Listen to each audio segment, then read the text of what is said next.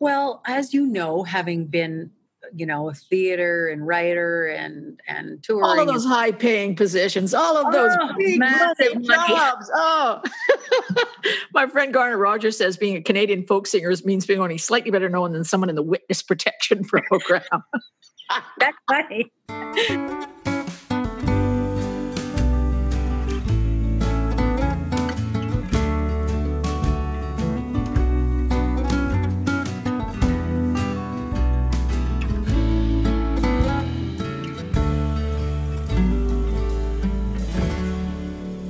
Welcome to Connie's Table, and I can hardly wait to introduce you to my next guest, which is Andrea Menard, who I've known for many years. She is a kind of an inspiration on all the, the as a creative person, man, she has done it all. She is a, a famous actress from shows like Moccasin Flats, Blackstone, uh, all sorts of things. You're an actress. You've written a play. You're a playwright. You are a fabulous singer and songwriter, and you're a Métis kind of powerhouse woman. I can hardly wait to talk to you because, and the first question I want to do is because way back when, back in the Paleolithic age when we first met, you, we were talking, we had all these similarities, theater and all this stuff. And I said, well, you know, talking about music, which is, no, I think I acting is what I really want to focus on. And I was stunned, stunned at the time because you were just such a spectacular singer and songwriter. But man, was I wrong? Did it work for you? So my question is, why? Why did you choose that? What was that about that path that uh, that meant more to you? Well, it's funny because back then I knew they were both emerging. Acting and singing were emerging at the same time. Hmm. And I knew I couldn't choose. I knew that that singing was my God voice, my connection to the creator, the grandmothers, the ancestors. And I knew I didn't want to use it for fame. You know, I know I just, there was some part of me that just went, I don't think I will survive that. Mm-hmm. And then the other part of me is I love what makes, like, what makes human beings tick. So the acting gave me that window of being able to go in and dive in. But as years went on, Connie, you know, I realized I was two things. And then I went, oh no, I'm three things. I'm a writer. And then, of course, being Indigenous, I'm not just three things. I'm not just two things. I'm four things. I'm four parts of a medicine wheel. Hey, and we're glad you are, man. We are glad you are. Let it turn. So, when you chose acting, because you're, uh, those of you cannot see Andrea Menard, she is stunningly beautiful, great, talented, a, a generous, open person all around. But when you chose to show what an Aboriginal woman can be on television and in that incredibly popular medium that worked very well for you. The camera, the camera loves your face, and we're glad it does. You became more than just an actress. It became more than just paying the rent, I think, and that's what's powerful about what you chose. Mm. Well, thank you for seeing it that way because you're right. Uh, I mean, I I like to say that I gave over my career early because there's so many things that are unhealthy about our industries, music and film and television. Like, especially you know, for women. Oh, this big train of ugh, selling sex and fame and fortune, right? And yeah. and there's this deep part of me that just felt that out of sync with that. Um, so I gave over my career. I said, okay, if I'm not meant to do anything else in this life, you know, these seem to be my talents. So this seems to be where I'm meant to go. So, how can I be of service? I give over my career. If I'm doing this for me or my ego or fame and fortune, I'm out. I'm out. And of course, it's very, it's very seductive, right? So, of course, I can. And you have I to make can, a living, and you have to eat. Oh, and it's it, it uh, can be attractive. It can be seductive, and and so of course I would fall into that. But then I would have to go. Nope, I forgot. I gave this over. I'm not doing this. I'm out. I'm out. But in that process, you were at a time and a place where you could have just done that. And you could have just gone the way and just, you know, I don't know, whatever that world leads to the television world, the fame and the fortune world. But you chose to play strong people. You chose to play a strong and beautiful Aboriginal woman. And you chose to show something to, I think, all of those young women out there that are going, wow, I'm going to be her when I grow up. I want, I want to be that good. I want to be that cop. I want to be that actress. I want to be that whatever. And it was a to have someone like you doing that, I think was the gift, in fact, to the rest of us. Well, here's the exciting thing though, is that I got to play characters like that on television because indigenous people wrote them, directed them, and produced those shows. Hallelujah. Hallelujah. Yeah. Would I have got that chance otherwise? And I'm a light skinned woman, you know, so my indigenous community gave me those roles, but would the mainstream community have said, oh, she doesn't look native enough? Um, oh, God, doesn't want to puke. Yeah, no, right? no. But there you are. And you brought your talents, considerable talents, and storytelling ability and that, you know, camera loving face and all of that stuff to those roles. And uh, uh, you needed it. You needed that. It needed those things. And it was given to you. And you're right. They were written that way. Isn't mm-hmm. it always the way that you have to reclaim your own stories, always, as women, as whatever, as, you know, yeah. Uh, that, that, those yeah. are the best stories too. Those are the best stories. Exactly. Exactly. So what was it like being part of that? part of that whole thing? Well, in a way, that was the beginning of APTN back then. Yeah. We were the beginning of a movement of, of really claiming, as you said, claiming our Indigenous storytelling uh, talents and also getting enough practice to be able to be seen as equal on the mainstream front.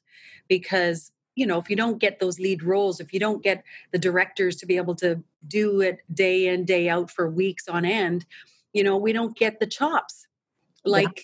people in the mainstream. So APTN, the Aboriginal People's Television Network, for those who've never heard of it, which you should have heard of you it. You should have heard of it. Thank you. um, it it was it as it was and is the platform that launched many many of our careers. So i am so grateful to that. And it's it's exciting stuff too. It was mm-hmm. groundbreaking stuff. Moccasin flats was groundbreaking and mm-hmm. wild and just blackstone you know, same thing yeah. yep. and and great television. Yeah right? Gritty raw yeah. funny like horrifying like it's yes. good and yeah and uh, i mean there's so many stories out there that i would love to see put into a series and it's always gratifying that some of the you know it's like another one over the wall for me and when i see an artist that i really like like you and i see an artist who's talented and has something beyond let's just get out there and make my face a household name and all of that things. And in fact their trust was well well founded. You have done that. You have mm. told stories of, you know velvet devil Tell us a little bit about that. That's that's just a play you wrote, starred in, on and on. That that, that Velvet Devil. Oh, I, I tell everyone that she was my velvet, velvet. I keep thinking red velvet because because of the cake, really, because of the cake, well, and because I was wearing red velvet. Like, oh, yeah. yeah. So don't worry, it gets happens a lot. Um, the I call her she, my emancipator hmm. she was this character and in a way I, I just say that the grandmothers probably sent her to me. She haunted me, or she was one of the grandmothers. I don't know. She haunted me, this character. And you got to remember, like, I was an, you know, kind of a bush kid, small city, small town, not really sophisticated, not trained in music. I'm still not trained in music, music, acting. I knew nothing. But this character came and I saw the whole package. I saw that it was a play, I saw that it was a CD, and I saw that it was a movie. And I went, awesome. I'll just whip that off. yeah. Hallelujah. sure. That's how easy it's going to be. Well, you so, know, sometimes being from the prairies where nobody expects anything of you allows you to do everything. you know it. You know it. But here's the thing like, Bush Girl learning each of those industries one painful inch at a time. I knew nothing. And because I saw the vision so clearly, it's like all the fear of breaking through and finding out I don't know how to write a play. I don't write music. How do I write music? I had brutal lessons during the Velvet Devil. Ooh, who would brutal. be brutal to you? Who would be brutal? Oh, big stories. Um, and it's like every step I took was pushed me towards the goal, but I had to walk over obstacle after obstacle, many of them inside. Like my fear was profound of breaking out of my shell and being public and being visible. and all of a sudden learning about why would you be afraid of being visible i mean i guess i see you as a talent such a talented person and you're beautiful and you're uh, you know strong and you're generous in your personality you've got a generous personality which is why i think where everything stems from in your mm-hmm. whole career myself but there you go i think i didn't know that i was much more of an introvert than i realized i know this about me now but i didn't know that about me back then and i got overwhelmed very very easily Hmm. Things overwhelmed me.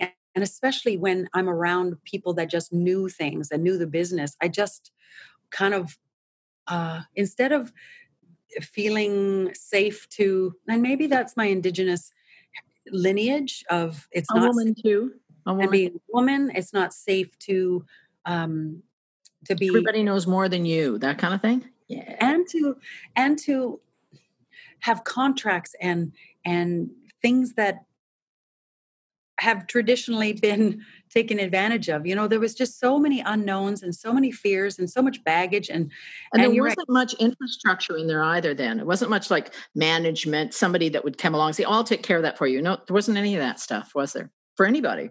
Well, if you followed a certain path, yeah but they go well oh can you just do country i could do so much with you if you were just committed to being country or if you were this if you were just this if you were just this yeah. and i'm like i can't i was told i had to polish my boots and sing more popular songs yeah we don't get that thank god you didn't connie Caller. i know thank god, god didn't listen to them you, didn't.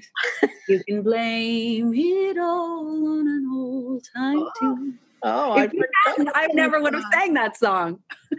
oh, Thank you. But it's for me, it it is proof positive that the creative, like the introvert part, is where the creativity comes from, isn't it? On a certain level, like that's where the dream comes. That's the part you protect as an introvert, right? That little dream. That's what keeps it going. Yeah, it is. It is, and I guess um, that that sacred space of the creation is the part that launches the dream for everyone, especially for creative people. But I guess the extrovert had to, you know, because I have an extroverted part of me. Like, look, you know, I'm blah blah blah. I'm, I have that, right? We can, I can be on stage, no problem. But it does take a toll. Like, I need to go back in and refuel, hmm. where some people don't. And so for me, the extrovert was the part that had to go and keep blasting through doors and blasting through um, my uh, my little safe space. I just had to keep breaking down doors in order to be out in the world. And especially as a young woman who people want to capitalize on that, it was just so much more intense. How did you manage to keep your head in all of that? I would say that I probably nurtured that interior space a lot. You know, once I I, I did refuel very well and of course, when you go inside, when you refuel into that creative space, you know, like most song, anyone who writes has to go there, right? Mm-hmm. We get we have to go into that quiet space to figure it out. Um, but it was so like I, I tell everyone that I have really loud grandmothers whispering in my ear. They've always been really bossy, my ancestors. So it's not like I could ignore them. Hmm you know i i spiritual growth and and connectedness to my culture and to my inner worlds through traditional as well as contemporary ways of how i take care of myself that's a big part of my life hmm. that's a big part because i think our world is so out of balance so i do my best to to use that creativity for myself as well as for the wellness of myself and the wellness of others yeah, I can't. I can't do it alone. Huh. Who were some of the people that um, encouraged you to be creative when you were young? Were there any, uh, like you talk about your grandmothers that are there, but were there actual grandmothers and or mothers or parents or sisters or brothers? Well, yeah, my dad is a very, very creative person, but he's also an example. And you know, he was the king of the kitchen party. So my mom harmonized the most beautiful harmony. So I got to grow up with, with a star in the family. You know. Ah. But I also got to experience my father not believing that he was allowed to go after his dreams. Hmm. So he did that on the weekends. He didn't, I didn't have anyone who did art who were a performer or who was yeah. an artist living. I just didn't know anybody. Well, how many were there in the prairies in those days anyway? Five? You know, any, anybody know anybody who did it, let alone from your family, yeah. but right? That was just the way of way it was back then, I think, too. And lots of talented people around you, but mm-hmm. no one really giving you, you know, that invitation to do this yeah. for a living. Like, who knew? If you're so good, why are you in Saskatoon? That old line, you know, like if you're if you're so good, why are you still here? Because right. anybody that's good would have left long ago, and probably some of them did. But still, hard to make a living in the arts really hard back then, unless you were a fiddle player and played the dances, I guess. But yeah, right. But you still had another job. Yeah. So we, we as women were the total fortunate ones to consider and actually carry on a life in the arts. Oh, so fortunate. When did you decide you're going to do that? I was in university. Hmm. You know, um, studying what? going after a teaching degree uh-huh. and because that was the most I, I was going to teach drama because that was the most creative thing i could think of oh god teaching there's no way i'd have been a teacher they would have i'm sure they would have run me out of town on a rails with my first production if i was doing that me too I had no uh, like there was no vision of any other options. Like I said, oh, you're good at this, but that doesn't matter. So teaching drama was the only work I could see. I didn't I didn't know theater existed. I got it. People, I, I, met people in the drama department once I went in as a teacher and or an education student, and I was like, a BFA, Bachelor of Fine Arts Acting. Are you going to go to Hollywood? Like literally, I had no idea. Bush girl. So, um, it was when did the penny drop? That was it. I was uh, I was about th- well, I was about to go into my internship to finish my degree. I, Always a tender time. I had my first existential crisis. I know I'm going to go and pay off my student loan. I know I'm going to go and and be responsible and I know I'm going to try and make my family proud because I'm the first person to graduate and go to university and I don't want to do it. And, and my friend, bless her heart, said, I have a magic wand. If I were to say you can never be a teacher, how would you feel? I went, relieved. and they looked at me and said, um, then why are you doing it? Yeah. And it didn't occur to me that I could quit. And so I did. I mean, being a teacher is something that I, I mean, I just know I could never be one because I've seen some good ones and it is a calling on its own. And I have nothing against being a teacher, but for some of us, it would well, have been we a disaster. Roles play and we would have been in the wrong place. Oh. Yeah. So um, I quit and took um, my fourth year acting and I've never looked back. And I honor those times and, and honor the teachers that do this. because I would have been a bad one. Where did you go to university? University of Saskatchewan. Ah, oh. Saskatoon. Oh, there you go, the River City. Yeah, yeah, yeah. So this, uh, you had what it was at the right time in the right place, and you took them to address some issues like violence against women and those kinds of things. And how did you choose to do that? Well, as as I said before, I've been expanding this idea of the I am a medicine wheel of four things: the actor, the singer, the writer, and kind of the messenger or the speaker. And once I realized that, I recognized why there was another aspect of me that was hungry and not satisfied. Hmm. I went, okay. So I started because I'd always done speaking. You know, sometimes when you're on stage or when you're invited as, as, a celebrity, you're asked to do keynotes. So I've been doing it a lot. But I didn't know what my one particular message was. I just talked about something different every every time I went somewhere. Like what? Like what? Oh, whatever, you know, if whatever they wanted to hear, you know, instead of necessarily knowing what my message was, because that was very private. I don't know if I can share that, you know. But mm-hmm. now, as you said, I'm doing the Sacred Feminine Learning Lodge, and that's what everything was trying to be born back then. I just didn't know it. Anyway, so I was. I, I just was, think it's a feminist act to say feminine. Ah. You know, yeah. just to say that word is already a little door has to open to do that. Yeah. well, because, exactly. Hmm. But according to my indigenous elders, this is the time of the rise of the sacred feminine. It's very mm, different. Right? I so, like that. I yeah, like that. This, I take that very seriously. When I heard those words, everything clicked. Hmm. So, what was your question?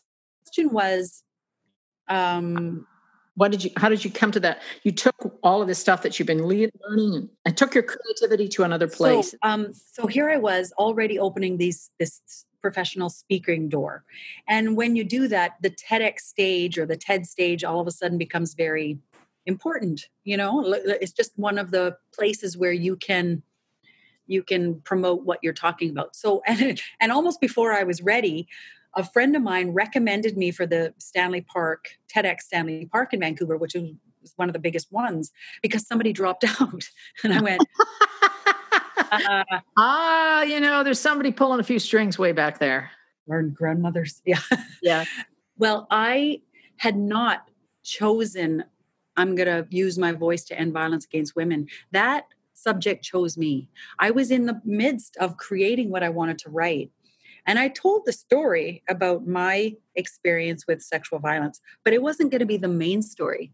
It was just going to be this backstory. And that's all I wanted it to be back, back, back, whatever, whatever, whatever but it's like it wouldn't it wouldn't be satisfied until i declared that this was what i was going to talk about hmm. because at the time i mean it's so oh it's so perfect because at the exact same time i was doing that the whole me too movement happened and then the you know the declaration about Harvey Weinstein and the national inquiry into the missing and murdered Indigenous women oh, and girls.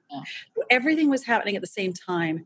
And I was resisting being a voice of who wants to talk about violence against women? Like nobody.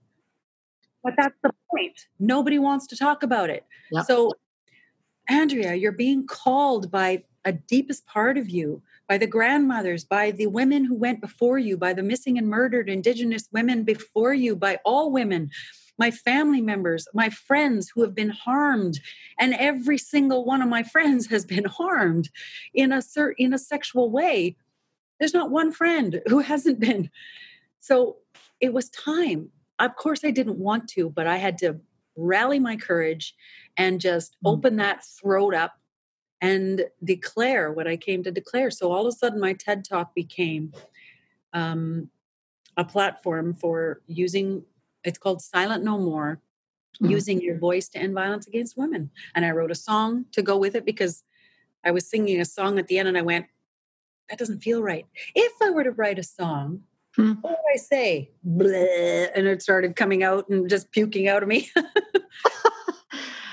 soaring out of you perhaps might be better. Puking, okay, that's a real prairie yeah. thing, man. You know, you were such a prairie gal. I mean, the, the worst thing you can say about a prairie person is she really thinks she's something. You know, like that. That's the worst. So the worst insult. So Americans do not understand when I say that, but that's true, isn't it? Like, oh yeah, yeah. Don't you know? Don't put on airs. Oh dear. Oh yeah. totally. Well, it's interesting. I'm just getting ready to launch a video for a song of mine called Too Many Missing and Gone. Mm-hmm. Just hearing that statistic. Yeah. 2,000? Yeah. Oh, uh, what? What? What? Yeah. Like, bravo, kudos to the women that brought that out. I mean, I'd never known about it. I mean, after 50, didn't they start getting concerned? After 100, didn't like two? And the you know the things that people didn't realize is because of the systemic racism mm-hmm. you know they didn't realize that some people that women aunties mothers who went missing in the 70s were not declared missing until the 90s because they went ah she was this uh you know they did off yeah. So no one took anyone seriously because they were indigenous. And that that's the part of the systemic racing that would never happen for any for any if it was a yeah 2000 bus drivers 2000 politicians they'd have stopped at 50 well maybe some of us i know. Right? Anyway let's i just here i'm supposed to be talking about you and your creative process and we got sidetracked with a little bit of uh, see? That's what a good podcast is about So, how does that creative spirit keep alive in you and what keeps you going? Well, as you know, having been you know, a theater and writer and and touring. All of those high paying positions, all of those oh, big money jobs. Oh, my friend Garnet Rogers says being a Canadian folk singer means being only slightly better known than someone in the witness protection program. That's funny. And Canadian theater is uh, kind of right up there too. oh, huge! I'm, I'm, huge in Canada. Yeah, touring, touring in Canada, the things we do for art. but oh, no. television is different. Yeah, yeah, but if you haven't seen APTN, you know, a lot of people still don't know who I am unless Blackstone broke through. So we're working on it still. Hey, I'm working on it. Oh, and you're not dead yet. You could be another. There's another series in the way, I'm sure. Oh, somewhere. Oh, there's, oh. More, there's more to come. so what keeps it going? Well, just like you, you know, we have these these um, waves, these valleys and peaks and I'm lucky because, you know, there can be years when things are quiet, when nothing comes. Like my last album, it came, I released it right at the time when everything was switching over and I lost my shirt. Oh my gosh. Ah. I lost my shirt. And and it, it, it completely devastated me to go i don't think i'm ever going to do this again. Oh and i haven't. Come to our place. We have a studio. Don't even do not pass go. Just get on the plane. Yeah. Oh i just didn't want to. But the fact is, is that you know there's valleys and peaks. And when i when one thing is quiet i'm lucky that a creative impulse will come up in one of the other parts like hmm. my acting and singing career has been very quiet for several years and of course that's been my big bread and butter and that's uh, that's hard um, you know financially it's hard emotionally but it's also the birthing of all this other stuff of the writing and the sacred feminine learning lodge and the speaking and my ted talk which of course i didn't get paid for but the fact is something always i'm impulsed impulsed to do the next thing and i know that without a break in my acting and singing career i never would have birthed this stuff because i needed time i needed uh, space to go inward. I needed to have way more, maybe too much time on my hands where I was active. Boredom is the father of invention. Oh, right. and, emo- and emotional trauma, like going, oh my gosh, I who am I without these titles, without these jobs? Who am I? And I had no idea. Truly. And you know what? Part of it is is that we don't have clear role models artists and how they lived their lives and stuff and how they carried on and what they did later and and how to how to uh, negotiate that path and it's a it's a hard path i think it's fabulous i wouldn't want any other way but it is not uh, for the faint of heart and you are not the faint of heart um, maria campbell was an example from the metis community who was my first my first example of being an artist following that impulse, but she was an example of someone who never lost sight of her community. No, she's amazing. She always brought the community up with her. And I didn't know how to do that. I didn't know. I watched going, I want to do that, but I don't know how. Mm. And then I watched Tom Jackson do that. He's uh, such yeah. an example of of doing this for others. And again, I didn't know how to do it. I knew I gave away my career to be of service, but I still didn't know what it looked like. I, I knew I made that decision early, but I didn't know. So you're right. Having role models, gosh, it would have been amazing to have more people to learn from. Hmm. Yeah. Well, you were an example to me, Connie Kaldor. Oh gosh. You you were so no, you were you were from Saskatchewan and you were so doing it your way and you were loved. yes, I've been lucky. I have been very lucky. Um maybe I just never thought of what was going to be popular, obviously, and more thought about what I wanted to do and what I would be at ease with doing. So, how did that work through your life? Um, pretty much the same. You know, it's like I, I think you got pretty bossy grandmothers whispering in your ear oh, too. Yeah. You see, you couldn't you couldn't not do it the way you did it, right? Hmm. Well, I was probably not going to be very good at doing it the other way either. Exactly, me either. You called it stubborn. I'm like, eh, it's probably bossy grandmothers too. You got bossy ancestors. um, I do come from a long line of stubborn women. I will say that. My mother's 101 years old, so she's oh wow, yeah, yeah. So she's she's long term stubborn. Bless her heart. Yeah, they're the You'll kind that can get on. The, they could get on the old boat and row across Iceland. Yeah, you know. God love her. God love it. Um, yeah. Um, I have no idea what we that we did. That was no, so we got sidetracked. We're talking about creativity and the creative impulse and breaking the mold. Is that our nature as prairie gal breaking the mold? Well, according to my elders, now is the time of the rise of the sacred feminine. Ah. Now, the feminine to me is that because all of the systems are masculine on the planet, like all of them have mm. been they are masculine in nature, which is not bad. It's just that because they have created a value system that makes the feminine qualities less than, we're out of balance. Mm. And so indigenous knowledge lays lies in the sacred feminine knowledge. Woman's knowledge um, lies in the sacred feminine knowledge. Earth based knowledge, respect and love for the earth is in sacred feminine knowledge emotional uh, wellness, uh, expression, respect for the emotions lives in the sacred feminine. So, mm. so all of us are doing our part. So, yeah, from the elders that I've been talking to, they are saying it is the time of woman. And so women will be taking the lead. So there's going to be some strong leaders and, and women who don't want to be leaders being kind of eh, having to break through and be be the leaders they're here to be. And for men, the rise of the sacred feminine is the fact that they're also going to uh, ex- examine and embrace their nurturing natures, their emotional natures. So, of course, that's why we see more male parents, stay at home dads, you know, the environmental movement, all of that stuff. So, we are right on track. Good to know. Sometimes you feel like you're in the middle of the forest and don't know which track you're on, but it's good to know we're on the right track. I'll just keep walking forward then, shall we? Big picture, yeah. Big picture, big picture. Hmm. Mm-hmm. So, all of these things that you do, what do you think the next step for you is going to be? Is it going to be what, which of these things would you re- like to explore? Well, I am really excited right now because singing will always be there, and I'm I'm I'm I'm writing songs in a different way right now. I'm I'm really liking singing with my rattle and singing with a drum. Um, uh, and Robert Walsh and I are living so far apart that we're not necessarily writing our songs together, mm. but that's that's always going to be there, and we will always continue to do that.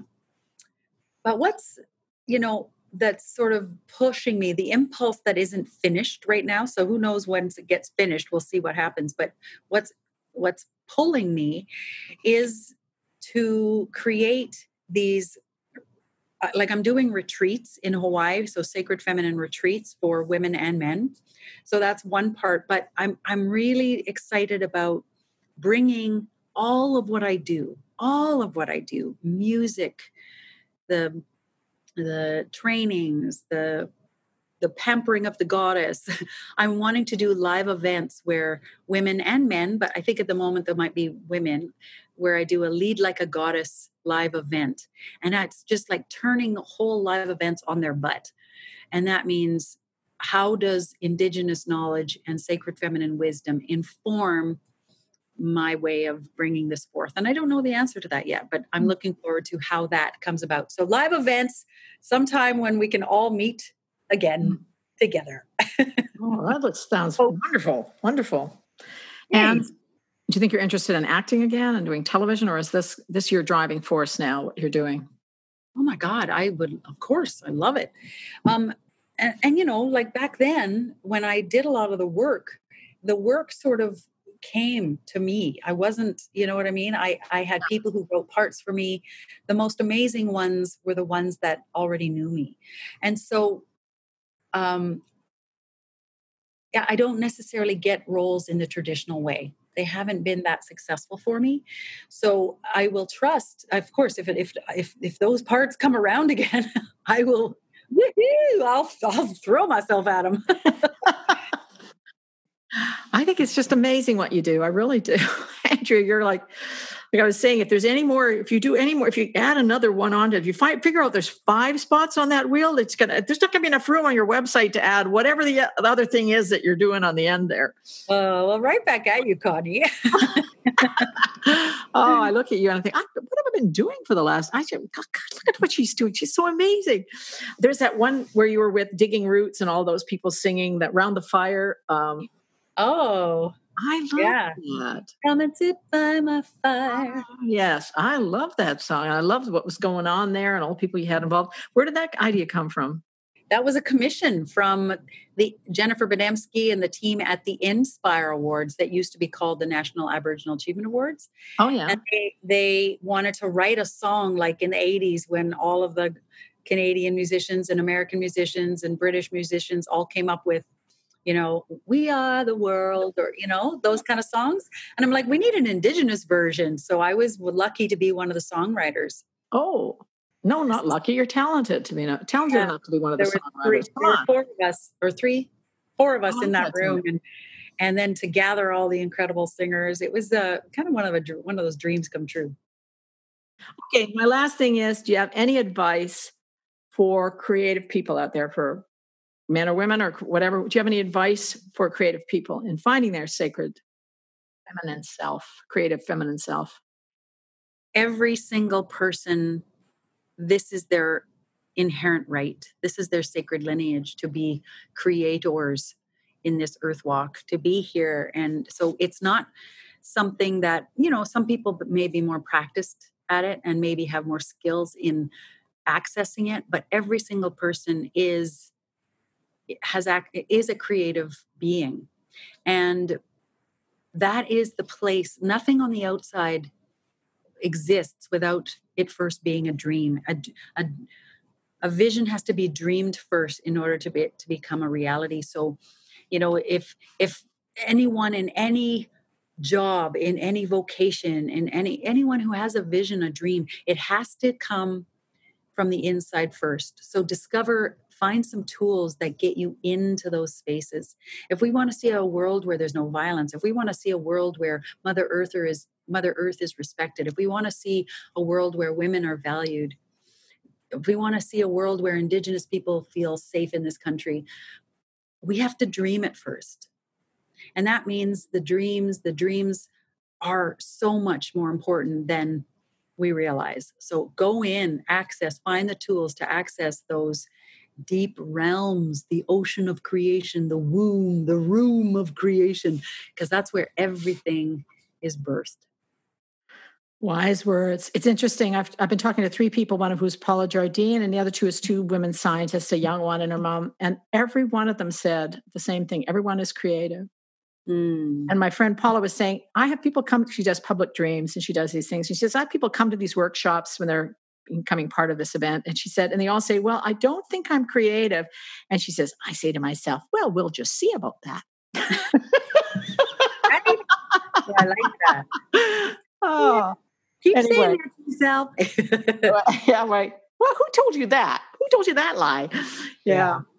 Anyway, thank you for taking the time for me. I'm going to make a, it'll be, I'm aiming for a half an hour, although I could probably talk to you for four and still get five podcasts out of it. But there you go.